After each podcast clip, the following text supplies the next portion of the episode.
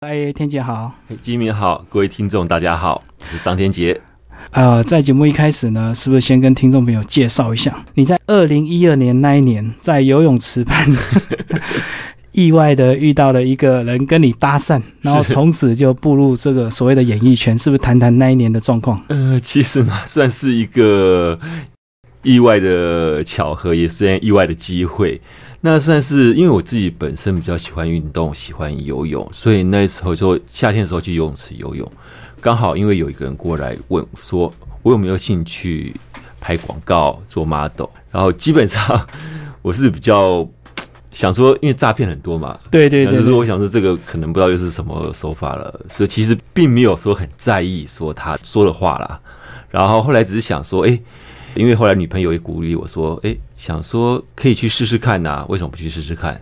然后想就想说，他要给我一张名片，我就把电话拨出去，然后刚好就有个机会，就也去拍了一个内裤广告，所以才走进去说做模特，然后后来在做主持这一行的工作。那我们这个等下再来谈呢。我们先从你这个念师大附中开始谈，好不好？好。根据资料显示，你师大附中高中居然念了四年，有没有要澄清的？没有错，是念了四年，没错。因为念书其实从小到大，因为一直都在那时候高中联考，一直在拼联考、拼念书，所以说从小其实就是跟课本做好朋友，然后。上了高中以后，因为到考到师大附中算还不错的学校，是啊。然后其实自己有放松啦，就是去那边以后就觉得，哎，到台北来念书了，哎，也都还不错，觉得还应该未来是还不错的，所以我自己有比较放松一点。啊，那个时候又迷上了看漫画书，所以说那时候迷哪一部记得吗？有很多什么《灌篮高手》啦，什么《圣斗士星矢》啦，一些当红的漫画书，所以说后来就。书本放一边，妈妈书放桌上，所以说老师觉得你念的不好，要再念一年，所以说念了四年的高中。然后那时候消息传回家里，有没有被骂的要死？骂到臭头。而且听说你爸爸是职业军人，对不对？对我爸是职业。哇，那不得了哎！有没有被打？呃，因为其实打我的都是我妈妈。哦，对我家里的话是妈妈管我们管的很严格，其实爸爸就是比较。呃，其实算是慈父。我爸对我们比较和蔼可亲，我妈妈其实管我们比较严厉。但是其实我妈管教的方式是也是比较开明的方式，不是说那种一直打的。她其实会用奖励的、鼓励的方式给我们一些，让我们努力去用功。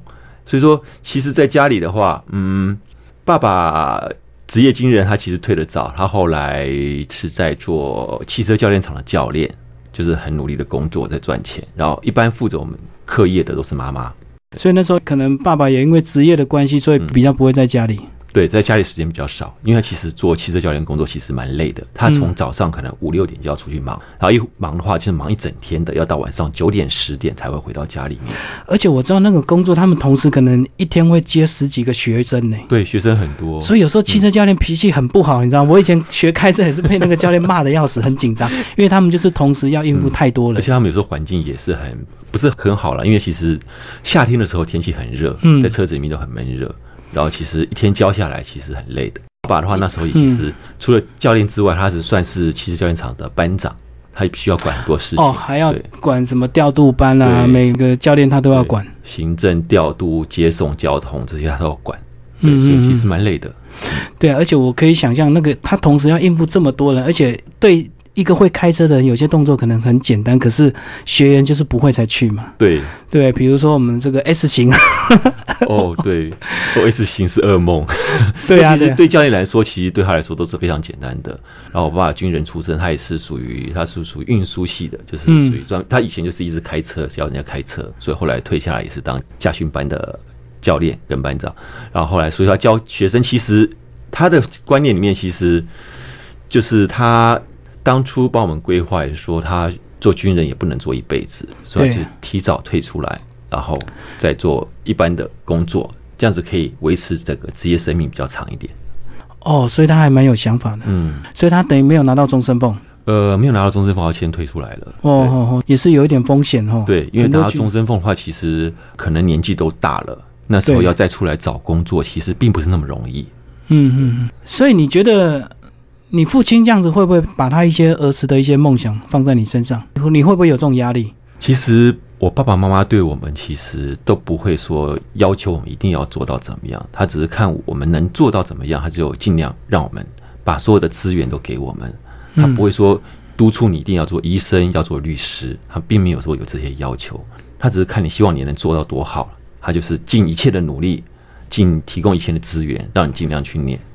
所以说，他对于我跟我弟的教育方式其实不太一样，因为我是算是还可以比较念书，所以他就尽量让我去能够念就尽量念。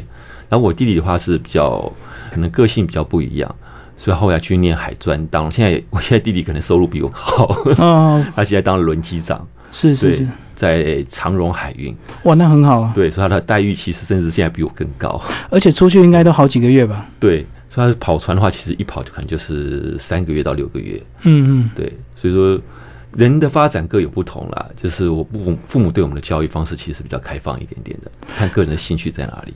这样讲，等于是你在一个算是非常幸福而且健康的家庭环境长大的。说实在，是对。嗯嗯嗯。那再谈到你大学怎么会去念医技系，跟 家里也没有医学相关背景，你怎么会念这个？因为从小自己对生物各方面比较有兴趣。然后自己对理科、化学也都是比较个性的所在啦。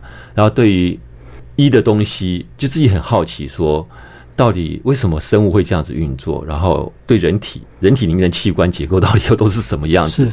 所以就后来决定说，我要考那个第三类组，就是医学相关的。然后一一技系的话，应该也是那时候联考分配分配嘛，就是自己分数落在一技系，后来去念一技系，然后就是。念了以后，其实觉得哎，真的学到蛮多的，对人体的了解，对于医学相关的了解。只是后来医技这个工作，呃，我在医技出来之前，必须要实习大概一个学期。嗯嗯，对，那个时间的话，其实就是要在医院里面不断的去学习医检师要做的工作。对对，医检师的工作其实会是比较呃比较 routine 一点点，例如说可能重复重复对，可能今天礼拜一早上我要做什么检查。礼拜一下午要做什么检查？礼拜二早上做什么？礼拜二下午做什么？然后之后下一个礼拜又是做一样的东西。然后以我的个性的话，会是比较稍微呃比较有点进步。我喜欢跑来跑去的，对，所以我觉得实习了以后，可能觉得自己的志向不是在那个方面。所以后来我毕业以后，我就去做了就是业务方面的东西。在业务之前，还有另外一个插曲。有你跑去电玩公司上班，是的，这个就是是跟大学参加社团的兴趣有一点关系。对啊，你是电玩社社长，而且又是暗黑破坏神的玩家。你那时候玩到什么等级？暗黑破坏神的话，我忘记了，因为那好久了。嗯，因为是那个时候电玩社就是玩了很多游戏嘛，然后所以说其实暗黑破坏神只是其中一款而已啦，其实玩的蛮多的啦。嗯，像什么魔兽争霸啦那些，其实都有玩。只是说，呃，玩的很多很杂，然后就是这个是被同学影响吗？因为照你的型，应该是很活泼外放，喜欢到处出去玩啊，或者是运动型的，怎么会变成一个宅男玩的这个东西？因为我其实那个时候我觉得接触电玩算是一个蛮有趣的东西，因为从高中喜欢看漫画小说。其实那时候小说影响蛮大的，就是小说其实故事吸引非常吸引人，你会被它中间剧情吸引。对，然后你那时候打游戏电玩，它也是有一个故事。对，所以它的故事其实有时候会非常错综复杂，呃，会让你沉入在其中的。所以那时候是被他们的剧情故事给吸引住了，所以后来才觉得，哎，电玩这一块又有声光效果，又有非常精彩的故事，所以说才觉得电玩这一块很热衷在其中。那整个大学都只热衷这个社团吗？还有其他的吗？就是这个电玩社，跟还有一个算是动漫社，嗯嗯，动画漫画。然后那时候跟一些同学的互动，能够跟一般大学生这样子吗？就是说同学可能也是会去郊游啊、联谊啊，或者是去踏青啊，还是那时候你就沉迷在你的电玩世界？没有，其实都有去，联谊、踏青也都是会去，电玩也都会玩，所以就等于是呃，大学算是过得非常丰盛。嗯，就是各种活动都有参加，也不是说光是说像现在可能打电玩就不出去外面的那种，呃，比较新一代的电玩玩家。所以你那时候艺伎功课上还是有一定的水准。一技系就是 OK 还可以过关，就是发现比较没有兴趣了，是不是？因为一系系列到后来就是一四年嘛，嗯，到第四年的时候实习那一年，我才觉得说，哦，那个工作上面可能是比较有点像是公务员的类型，公务员对，就是你每天做固定的事情，但是自己的个性可能就是比较喜欢好动一点，往外走一点，就是所以说我后来选择了毕业以后。先去做了自己兴趣的工作，就是电玩方面的研发产业。然后后来发觉，这又是一个故事。因为其实你自己投入自己的兴趣做工作了以后，你会发觉跟自己玩是两码子事情。本来你觉得很好，可以把兴趣当做工作。大家都希望把兴趣跟工作做一个结合。其实，当你做结合以后，才发觉很多现实面的东西开始出现了。因为其实人家做一款游戏是非常庞大的，对，非常多的人力、故事、整个一些编排、城市，那是非常大的一个，算是一个团队合作才能完成的一个东西。然后你投入里面以后，你要想非常多的事情，然后整合非常多的事情，所以那是一个非常大的工作量。当这个工作量整天压下来，你可能早上七八点就去上班。然后晚上九点十点才回家，而且不是那种玩游戏的乐趣，嗯，你是在整理很多资料、整理很多 data，然后去做整合的东西的时候，那个东西跟玩游戏的乐趣就不一样了。对，而且它的工作特性应该就像我们现在的传播或者是广告界哈，可能就是有上班时间，可是没有下班时间。对，然后又是责任制，都是责任制，你必须要把自己的工作做完，做到一定的程度以后，你才能下班。对。啊，而且那个东西一上市之后，又有所谓的绩效压力，对，并不是说上市就不关我的事这样。所以后来游戏觉得做了两年的游戏产业，然后还是觉得说工作是一回事，能够把它当兴趣玩一玩就好了，就是把它当一个游戏玩一玩。所以后来还是回到自己相关医学方面的一个产业上面去。等于你玩了两年之后，终于成长，发现兴趣不可以当饭吃，太痛苦了。真的会痛苦，会把会把你说，假如你把这个兴趣当成工作的话，你会发觉你自己到后来，我会觉得我这个兴趣的那个热忱也不见了。是啊，对我原本想把它当一个能够舒压的一个工具，但是这个工具舒压的工具到后来消磨掉了，我会觉得说，好像什么都没有拿到，也没有获得。所以后来觉得说，我何不把这个东西就当做我一个乐趣就好了，然后单纯一点，还是把工作跟兴趣拆开来。所以你又回到医疗检验器材本行。对对对，后来我去做了一个业务，业务的话就可以比较就是说，哎，我可以在外面接触各种医院的人，然后还是没有离开医院啦，就可以接触医院的人，然后接触医生，接触医检师，然后可以认识不少的朋友。所以业务接到二零一二年了吗？哦，业务那个其实我就做蛮久的，就是就做业务，可能从电完之后就一直做到二零一二年的。嗯嗯，对，等于这个工作你基本上做起来还蛮得心应手，才能做那么久。应手，因为其实我自己也比较不喜欢一直窝在办公室里面，嗯嗯，就是比较喜欢说，哎，我可以去认识人。其实因为做业务，其实有点像在交朋友一样，对，到处跑。你不是说一定要把东西推销给他们，假如真的他们。这个东西对他们不是很适用的话，没有关系，那我们就交个朋友，就是认识一下，以后还是未来有合作的机会，多认识一个朋友，其实对自己都是好事情。那那段时间你业绩算好吗？同事之间算不错。嗯，那你觉得跟外形有没有关系？嗯，有没有比较吃香一点？会比较吃香啦，因为其实医院很多就是一些就会比较对你会比较客气一点点。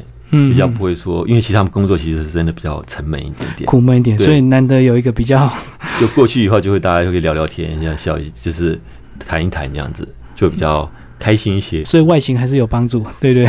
但是实际上会有一些啦，但是实际还是要自己能够把东西，呃，让他们觉得这个东西是不是对他们有帮助。这还是比较实际的东西。对啊，那个只是一时第一眼的印象，但是最后还是那个东西要够好啊，对，不然只会卖他一次，那之后他也不会再消费了。对，没错。在你的脸书动态啊，我有去搜寻，从头到尾划过一遍，私人动态其实比较少，都是旅游的那个节目动态哈。哦，对。但是还是有瞄到你的女儿。哎呀，这个不解释清楚，大家会误会。你居然叫她女儿？呃，其实算是我自己养的两只柯基犬，是很可爱的柯基犬，就是腿短短的，然后一个白围巾，然后白袜子，然后没有尾巴的，算是在电影里面可能看到那种英国女皇会牵着的那种犬，算中型犬的小型犬，对。很可爱，就是走起来屁股会扭来扭去的。那你 拍片会带着他们吗？呃，应该比较没办法了。拍片有时候交给家人照顾。是是是是。其实一只是妈妈，一只是他的女儿。哦，是是是。对，一开始是自己养一只，大概从八年前开始养起。呃，那个也算是蛮好玩的，算是人家送的一只狗，然后就自己蛮喜欢的。然后因为一直听人家讲说养狗，那个母狗的话，其实因为他们假如不让他们，除非你结扎啦，是，而且结扎其实对他们身体也不太好。不然的话，就是让他们生一次以后，他对他们身体整个的生理机能会比较好一点，也不会长子宫肌瘤这些问题。所以后来有帮他配种，也找了一个一样的犬种，帮他就是配了一次，所以生下来几只小狗。然后我自己又把其中母的那一只留下来了，对，然后其他都送给人家养。所以其他都公的，其他都公的，全部送走。对，其实都送走了。对，你的动态有提到一段，说什么他会被人家好好的照顾。对对对，嗯，因为都在生之前其实就考虑很清楚，因为生小狗如何有好的人家养它们，其实是很重要的，而且要能够真的付出爱心去养小狗。所以当初在让那只女儿准备怀孕之前，其实就已经先找好了一些朋友，看哪些朋友有适合的、适合很想养这种狗，而且会好好对他们，所以都先找好他们未来的一个爸爸妈妈。嗯嗯，所以你会喜欢回家的那一刻，他们冲过来对着你，他们是很疯狂的冲过来一直跳，对，而且可能有时候你拍片出去好几天，对不对？对对对。因为有时候出去好几天的话，自己可能没办法照顾，就会交给家人去照顾了。嗯嗯。然后他们回来的话，就会很热情，这样一直冲上来，对啊。对对对。晚上该不会跟你睡吧？呃，晚上会啊，会跟你一 起睡。所以，所以你真的把他们当女儿？真的，对。是是是。那你还有另外一个兴趣是看电影？对，很喜欢看电影。而且你喜欢看那种有想象空间，就是看完你会思考的电影。对，因为其实我觉得看电影。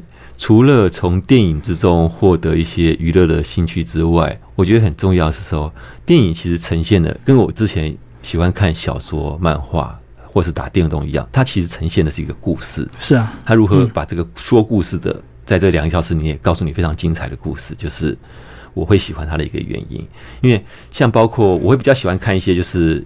有内容的电影，就是它其实它会有故事性，觉得很棒，就让你觉得看完以后，你去不断的去回想中间的情节，然后它的每一个铺陈的线索，后来是不是都有解释到，或者是它都有去做一个说明，或是一些比较探讨性的，像星际效应这种比较科学类型的片子，对，这是我比较喜欢的。有特地喜欢的时间吗？还是有一有空抓到时间空档就看？嗯，还是你喜欢礼拜五的晚上，或者是礼拜六的凌晨，这样一个人很轻松的去看？嗯，不会，就是有时候假如有空档、有时间的话，就会看，不会说特定说安排一个时间看。那对国片呢？国片也有特别喜好吗？国片也都看，其实我国片各种类型也都看，只是爱情的话，可能就是比较觉得就是可能比较年轻一点的时候会看，现在就以你的年纪已经 觉得肤浅了，真的 也不是说肤浅啦，只是说可能已经过了那个时期。对对对，以前的时候当然是会看了，也觉得哇，好像都很浪漫，但是到了一定年纪之后，就是嗯，所以现在对人生慢慢有一些不同的想法，对想法都不一样了。嗯嗯。在你知道，在网络上去搜寻，就有你的两部微电影作品，你跟阿喜的。哦，对。然后这两部品爱微电影是不是也谈一下？那当初怎么会去找到你，然后跟阿喜一起合拍这这部微电影？呃，品爱他当初的话是台中市政府他们想要推他们观光西区的一个美食观光。然后刚好有这个机会，也算是经纪公司这边帮忙，就是跟阿喜这边撮合在一起，嗯，然后才有机会跟阿喜一起合作拍《品爱》这部微电影。然后跟他合作也是非常愉快，因为阿喜很活泼，然后在整个拍戏的过程中就是蛮开心的，是他其实会会逗大家笑，对。像相对讲，他资历比较深，所以他会带着你，对不对？他那时候在整个拍片过程，他那时候资历比我深，对对对，所以他可能会想说你是新人，他就会尽量去逗你，让你不要那么紧张。对，跟他合作也是蛮放松的啦，因为其实他就是也是蛮很男孩子个性的一个女生，是是是，然后也很就是也很开放，然后就是会很搞笑，让你笑的这种女生。还记得拍几天吗？我们那时候其实两天就拍完了，哇，那很快哎。对，其实拍的时间算是很赶，我们就从而且你们还有夜戏呢。对对啊，我们那个晚上我们拍到了半夜三点，嗯嗯，才收班。就你最后追他的那个画面这个那个其实比较早一点，那个我大概晚上九点十点拍。是是，其实拍的最晚的是在吃那个关东煮的那一段，那个已经三点了。所以那个店是特地配合你们吗？呃，对，还是他本来就呃，其实因为那天就是协调很多时间，他那天其实特地为我们开到三点，不然那家店其实大概也是十一点、十二点就关门了。是是是是，也是为为了配合台中市政府，希望能够把台中的一些美食能够推广给大家，所以其实很多店家，我们那天因为我们那天赶拍了至少有五六间以上的店，所以大家有协调每间店的时间，所以其实蛮累的。而且整个剧组要移动很不容易，对。人员很多，大概都十几二十个人这样一起移动。对啊，对啊，辛苦。那等于到了那个店家，他是完全配合你们，还是说有一些也是有客人还要再协调？呃，其实就是他会挪一个空间让我们去拍，对，还是会有客人还是在营业了。所以，它等于是你的第一部微电影吗？那好像不是第一部。嗯，第一部的话是跟那个肖一芬主播一起拍的一部，算是微电影，叫做《好久不见》。是是是，对。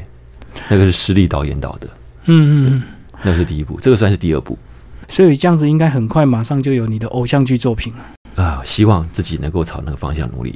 因为微电影等于是第一部了，嗯，第一步就是很多演艺圈刚进来，就是先从比较简单的一个 MV 啊，或者是微电影，或者是一个小广告开始开始练习。对，对，其实面对镜头，呃，跟自己想象的蛮不一样的，尤其是我觉得那个有点像是那个。梅杜莎的眼睛一样，导演喊了五四三二以后，那个现场的气氛是非常凝重的，冻结。对，真的算是一个冻结的状态。对，大家都不敢讲话，脑袋里面想好的东西，在那一瞬间全部不见了。对啊，对啊。一开始的时候就是会被那种气氛给压住，到后来是慢慢练习才比较是能够习惯的那种感觉，如何把自己的感觉表现出来。所以你这样旅游节目也现在做大概三年了嘛？三年了，对，就很习惯对镜头了。现在应该就很比较收放自如了。可以了，对，现在对镜头其实蛮自在的，因为其实把就把它当做一个好朋友对他讲话，是对，因为就是当一个好朋友，如何对他讲话，然后如何对他诉说事情，大概就是用这种观念，让自己能够那个自在的面对镜头。一开始的时候真的蛮紧张的，对啊，而且我很想问一个问题，就是说你拍了这么多旅游节目，一定有很多美食啊，或者是观光景点的介绍，然后一定要吃嘛，主持人一定要吃给大家看嘛，一定要吃，吃完之后怎么保持身材？收工回台北之后更拼的去把它消耗掉，是不是？呃，这是蛮为难的一件事啊，因为其实。因为他们做的那些食物其实都蛮好吃的，嗯，一方面自己要克制那个食欲是蛮难的，对啊，一方面其实你也不好意思说你吃了两口就不吃了，就下镜就把它拍的丢在那边。其实对店家来讲，我是觉得有点不尊重，而且他会有点不一样，他会觉得说你是不是觉得我的食物不好吃，只是为了拍节目来勉强吃一吃。嗯，所以其实我都会吃，而且我会尽量把它能吃多少吃多少。但是其实不光是我嘛，还有其他的工作团队人员也要吃啊，就大家一起把它吃掉就好了。其实这不算是太困难的问题。当然后续的话就需要持续去运动，把那个热量给消耗掉，这是难以避免的。对啊，而且你看，人家日本人在吃拉面还会故意吸很大声，对，就是让你知道很好吃，很好吃。对，对啊，嗯。而且你们这个整个节目触角也慢慢触及到很多国外嘛，对不对？有有，包括韩国你们去过了，对，韩国也去过，我们去了釜山。还有济州岛，那是不是谈谈你们自己本身这样三年的这个旅游经验呢？你会不会慢慢知道已经很难去分辨什么东西好吃了？因为吃过太多了。呃，其实有时候会一阵子会陷入那种，就是其实觉得食物会不知道该怎么去形容的一种状态。就是假如你一阵子都吃到蛮好吃的东西，你会觉得它都好吃，但是你会想不出词来如何去形容它好吃。对呀，对呀，会遇到这种边吃还要边瓶颈，所以说其实会不断去克服了。例如说你要去看别人的节目，或是自己要去看一些资料、翻书，然后知道如何不要。或许你遇到这个问题，遇到这个食物，你不要这么直接去面对它，你用一个迂回的方式，可能绕个方式。你例如说跟哎，或许跟自己的某个经验去做一个比较。这就让他做了另外一种不同的一个转换，也可以叙述他的一个，算是做了食物，让大家可以更具体的了解这个食物到底是呈现什么样的一个风貌。对啊，你等于是比较，如果以其他更多的这个旅游节目组成，你相对算是也比较年轻的，然后资历上来讲，你在刚开始接到这个轻旅行的时候，你会不会去事先做一些准备功课，或者是说去看别人到底他怎么讲？呃，会。呃，这个从另外一方面哈，就是说，假如接到这个工作的话，呃，会自己一定要做一些功课，是因为当你接到这个主题，你一定知道这个东西它到底，因为其实我们都没有去过，对啊，那些地方都没有去过，一定要做一些功课，了解可能这个食物的背景，或者这间店的背景，或者这个地方的背景到底是怎么样，自己要先去多去了解。当你进去了以后，你才可以跟一些受访者稍微多聊一些东西，甚至。可以有一些横向的思考，而不是说光只是局限在这个点上面。所以自己一定要多做一些功课，才有办法说谈出很多类型的东西。对啊，确实，如果说你很单纯，只有介绍一些东西好不好吃，这个店漂不漂亮，感觉就是少了一点文化的东西。对，包括你其中有一集，你到澎湖去，有一集做凉面的单亲妈妈，你怎么样让她勇敢的说出她自己的故事？其实有时候就是要跟他们，就是用聊天。就是可能就聊吧，就是天南地北随便聊，然后看他们能够能够把自己的故事讲出来是最好，或者是自己其实也知道他们有一些背景故事，对对对，自己做了功课，觉得说，哎，这个议题算是不错，所以自己的话题方面就会往那个方向去引，尤其是好像也知道说他其实原本不是澎湖当地人，对对，因为小孩子的关系才来这个地方，也顺便就想要疗伤啊，对对，重新开始这样，就会把话题往那个方向去转转过去，对。对，我看到那一集，我还蛮感动。就是说，很少一个女孩子，她愿意在镜头前面承认她是单亲妈妈，因为一定会有一些异样的眼光。对，会很辛苦，尤其要带着小孩子来到那个人生地不熟的澎湖，对，一切都是陌生的，等于是从没有开始拼起，一切从零开始，那种辛苦跟环境，真的是。非常的呃，真的非常辛苦。对啊，所以我可以想象，你们在镜头后面一定都会先有一些沟通，让他很安心、很放心的去讲出他的故事。对，一定我们到那边时候会先事先跟他先聊天。对，一定要到先聊天，跟他先聊，然后知道他的一些大概的故事，不会说的很详细啦，可能就是先了解我们有什么东西可以对对从他这边介绍给观众朋友的，然后他这边可以分享给观众朋友的，都会稍微聊一下。你自己粉丝也一万多也，人气很高哎，还好还在经营中。是，那我们来谈谈你这个粉丝可能非常关心你前一阵子好像做了一个大手术啊。对，那阵子手术有让自己吓到，因为就是在大概七月底的时候去韩国露营，是去之前其实就觉得有点不舒服了，因为在肩膀。后面那边一直有点疼痛，酸痛，酸痛，酸痛。那时候已经到疼痛了。哦，那时候因为你自己平常有运动，运动有时候难免有肌肉拉伤，所以那时候以为是只是肌肉拉伤的问题，没有特别留意，所以就就去韩国露营了。然后露营就越录越不对劲，因为疼痛的状况越来越严重，而且越非常痛的非常厉害。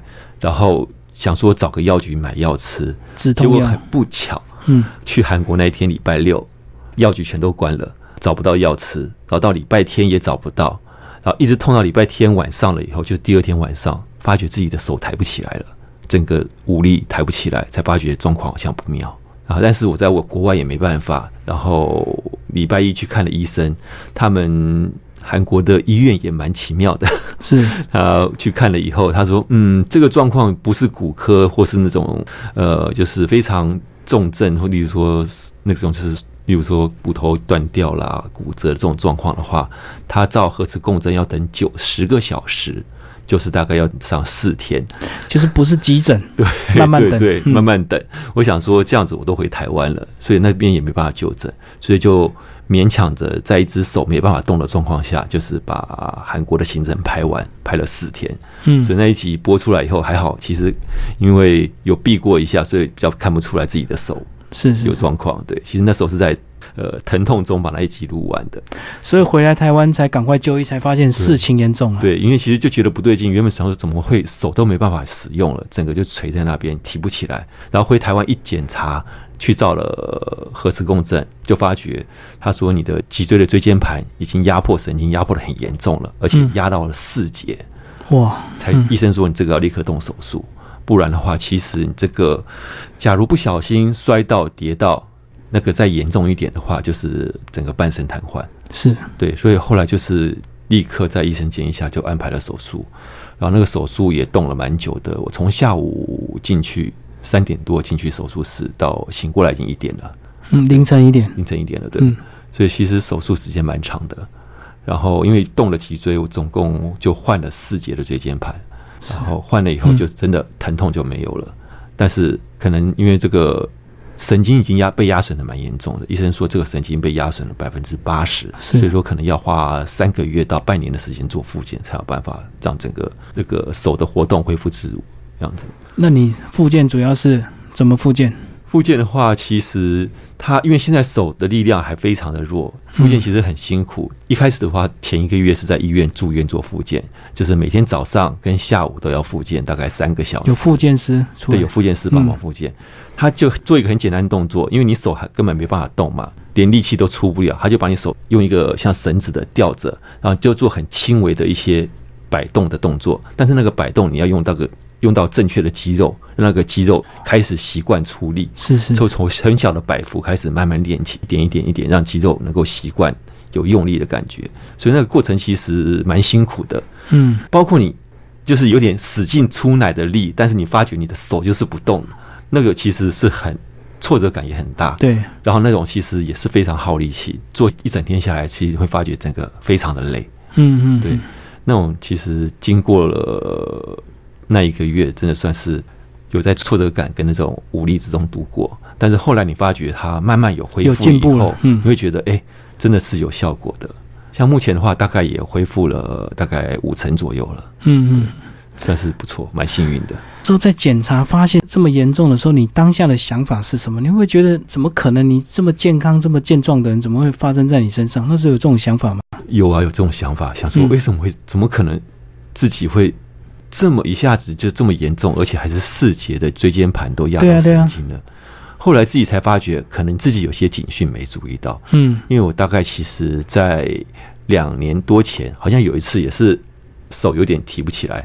在回想的时候，就发觉说，哎，有一次手提不起来。那时候以为是拉伤，所以说有痛有疼痛，然后手抬不起来。但是那时候过了大概一个礼拜左右就恢复了，所以那个时候可能没有留意到这些警讯。